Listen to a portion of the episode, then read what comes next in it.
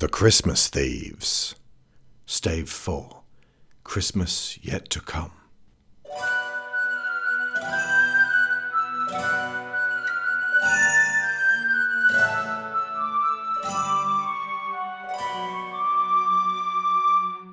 The bell struck three.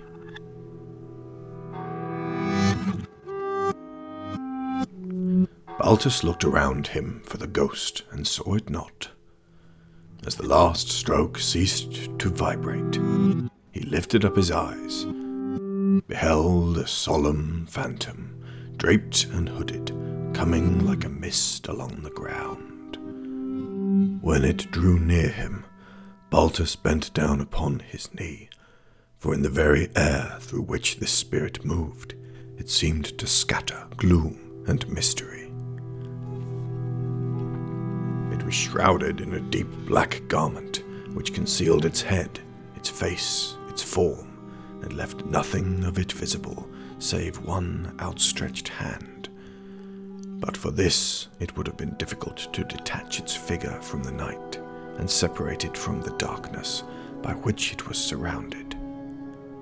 As it came beside him, Baltus realized this vision was Duarte sized, slightly shorter than he, yet its eerie presence filled him with a solemn dread. Am I in the presence of the ghost of Christmas yet to come? You are. said the spirit, a female voice, strangely familiar, yet it echoed back in his mind, far further than any of his childhood memories, to a time when all was ethereal, and he had not the cares that held him now. The spirit pointed onwards with its hand. You are about to show me the shadows of things that have not happened, but will happen in the time before us. Is that so, Spirit? I am. Although well used to ghostly company by this time, Baltus feared the silent shape so much that his legs trembled beneath him, and he found that he could hardly stand when he prepared to follow it. The spirit paused a moment, as though observing his condition and giving him time to recover. But Baltus was all the worse for this. It thrilled him with a vague, uncertain horror to know that behind the dusky shroud there were ghostly eyes intently fixed upon him, while he, though he stretched his own to the utmost, could see nothing but a spectral hand and one great heap of black. His fire had puttered out on account of his exhaustion, and he was now running on adrenaline only. Once that petered out, he would collapse. I would have to be very cautious with this one. I had examined the timeline we were on, as much as was safe, along with those branching from ours, and thus most adjacent. I could see the most likely point of this man's death in the spring of next year, and I could see the most likely cause, though the events blurred in my mind like half glimpsed, partially fictionalized childhood memories. I thus fixed on the people who would be most affected by this death and resolved to visit them. This time, though, I would be traveling far, and the images presented to Baltus would be frightening, broken, uncanny. While he clung to his show of strength and endurance, I had seen enough of the boy to understand how close to breaking inside he was. I recognize this place. Baltus blurted as great iron gates rose from the mist before us, barring our way into a magnificent palace. Buckingham! They know how to celebrate Christmas in here, though, of course, I never attended. This time all I could get was a flash of one of the halls, though it was decked out in no festive manner. Archduke Coriolanus was deep in thought. Everything was darker, emptier, than it had been in previous years upon this day. A figure in armor approached. Ah, Captain Magnus, Coriolanus breathed. How did the watch fare this Christmas Eve? Very quiet. came the response from the captain, a Duarte with a salt and pepper beard. He was old, but seemed very self assured, calm. It would appear that the Christmas period has afforded them a short break from revolution until the new year when we can return to regular hostilities. No. Baltus cried. No. He had been gaping at this vision, his eyes starting from their sockets. He swung a vicious punch at Captain Magnus's head, which went right through as the whole scene rippled away like the disturbed reflections upon the water of a darkened lake. How long? How many Christmases hence? The world will move on. With a new captain. I shall find this Magnus. I shall tear out his gizzard. The world will move on. With a new captain. Was all the spirit said. Baltus began to hate her. Now the scene was changing to another familiar place the Cartwright's house. Inside, Baltus and the spirit found the mother and children seated round the fire. Quiet. Very quiet. Holly and Chloe were still as statues in one corner and sat looking up at Bill, who had a book before him. Mara was trying to sew in the candlelight, but kept wiping her eyes. Are they hurting again, Mama? Holly asked. No, no, they're better. Uh, they- They're just weakened by the, the candlelight, and I, I wouldn't want to show weak eyes to your father when he comes home. It must be nearly home time. It's past home time, Mama. But I think he's walked a little slower than he used to these past few evenings. He used to walk so fast with Em on his shoulder, though. But she was so small and so light, and, and your father loved her so it was no trouble. No trouble. And there he is at the door. At this, she looked straight at Baltus, who had been watching the family silently. Gave a start as he gazed into this Akka's eyes, filled with such boundless sorrow. Mara hurried to meet Iain at the door, running straight through Baltus. She and the children drew the father down together to his seat at the table, where his tea was ready for him. The two girls got upon his knees and laid each a little cheek against his face. Iain told them, with a valiant attempt at cheer, of his walk to the graveyard on the way home. I wish you could have gone. It would have done you good to see how green the place is. But you'll see it often. I promised her that I would walk there on a Sunday. My, my little child. My little, little child. None of us will forget him, shall we? Mara said, as her husband found himself lost for words. None of us will forget this first parting that was among us. And I know, my dears, that when we recollect how patient and how mild she was, that we shall not quarrel easily among ourselves in future.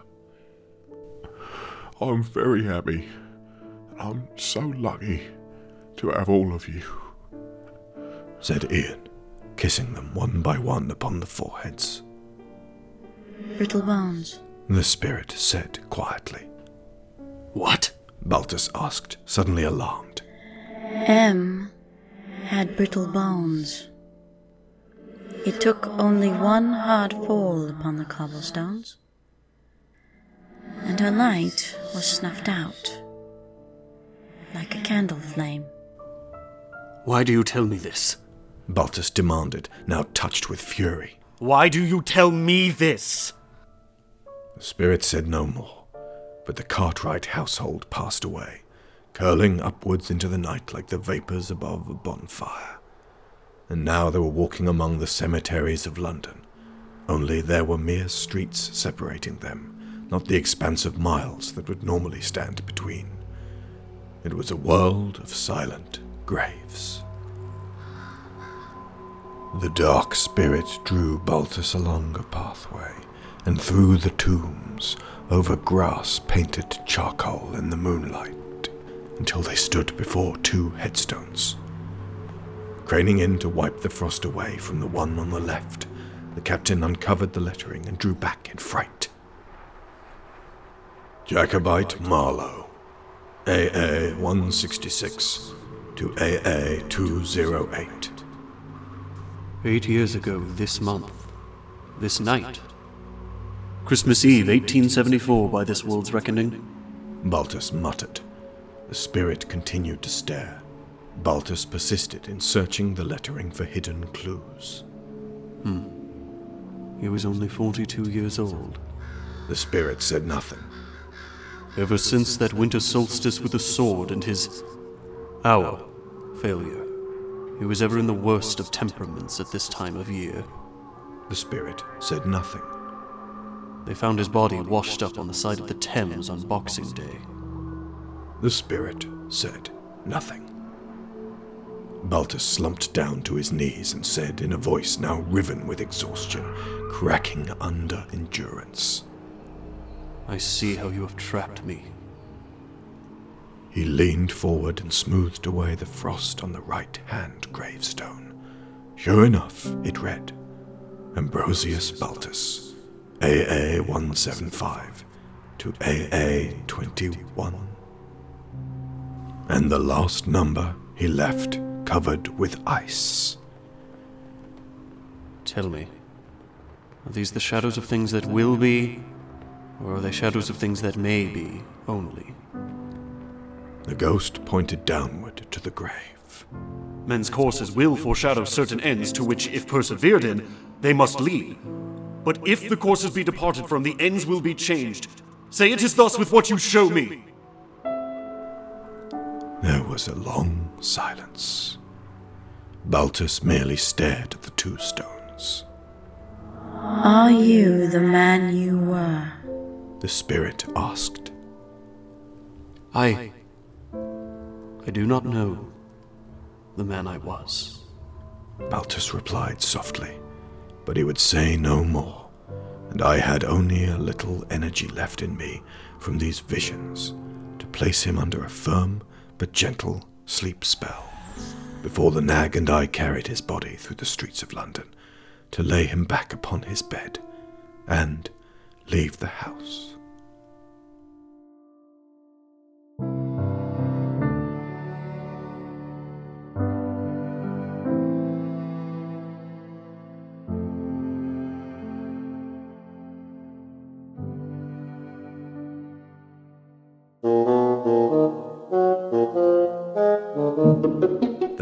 Stave four of The Christmas Thieves. Ambrosius Baltus and the Nag, performed by Spencer Leeb. Merlene and Iain, performed by Alexander Shaw. The Ghost of Christmas Yet to Come, performed by Laureta Sela. Mara, performed by Sharon Shaw. Holly, performed by Maureen Foley. Music by Kevin MacLeod of Incompetech.com. Overture, specially composed for the Christmas Thieves by Gil Haim Steinberg. Many soundscapes by Tabletop Audio. Many thanks to our top tier Patreon sponsors for the month of this re release Aaron Lacluyze, Abel Savard, Angus Lee, Benjamin Hofer, Bryan Novak, Cassandra Newman, Chris Finik, Christopher Wolfe, Ciaran Dachtler, Conar Kennedy, Dan Mayer, Daniel Salgueiro, Dan Hoeppner, Dave Hickman, David Shealy, Duran Barnett, Finbar Nicholl, Frankie Punzi, Greg Downing, Jamas Enright, Jesse Ferguson, Joe Crow, Joel Robinson, Johan Claesson, Joe G, Josh Wasta, Kat Essmann, Kevin Veighy, Lorraine Chisholm, Martie Hooie, Matthew A. Seibert, Matthew Webb, Michael Hasko, Robbie Crow, Sarah Montgomery, Tim Rozenski,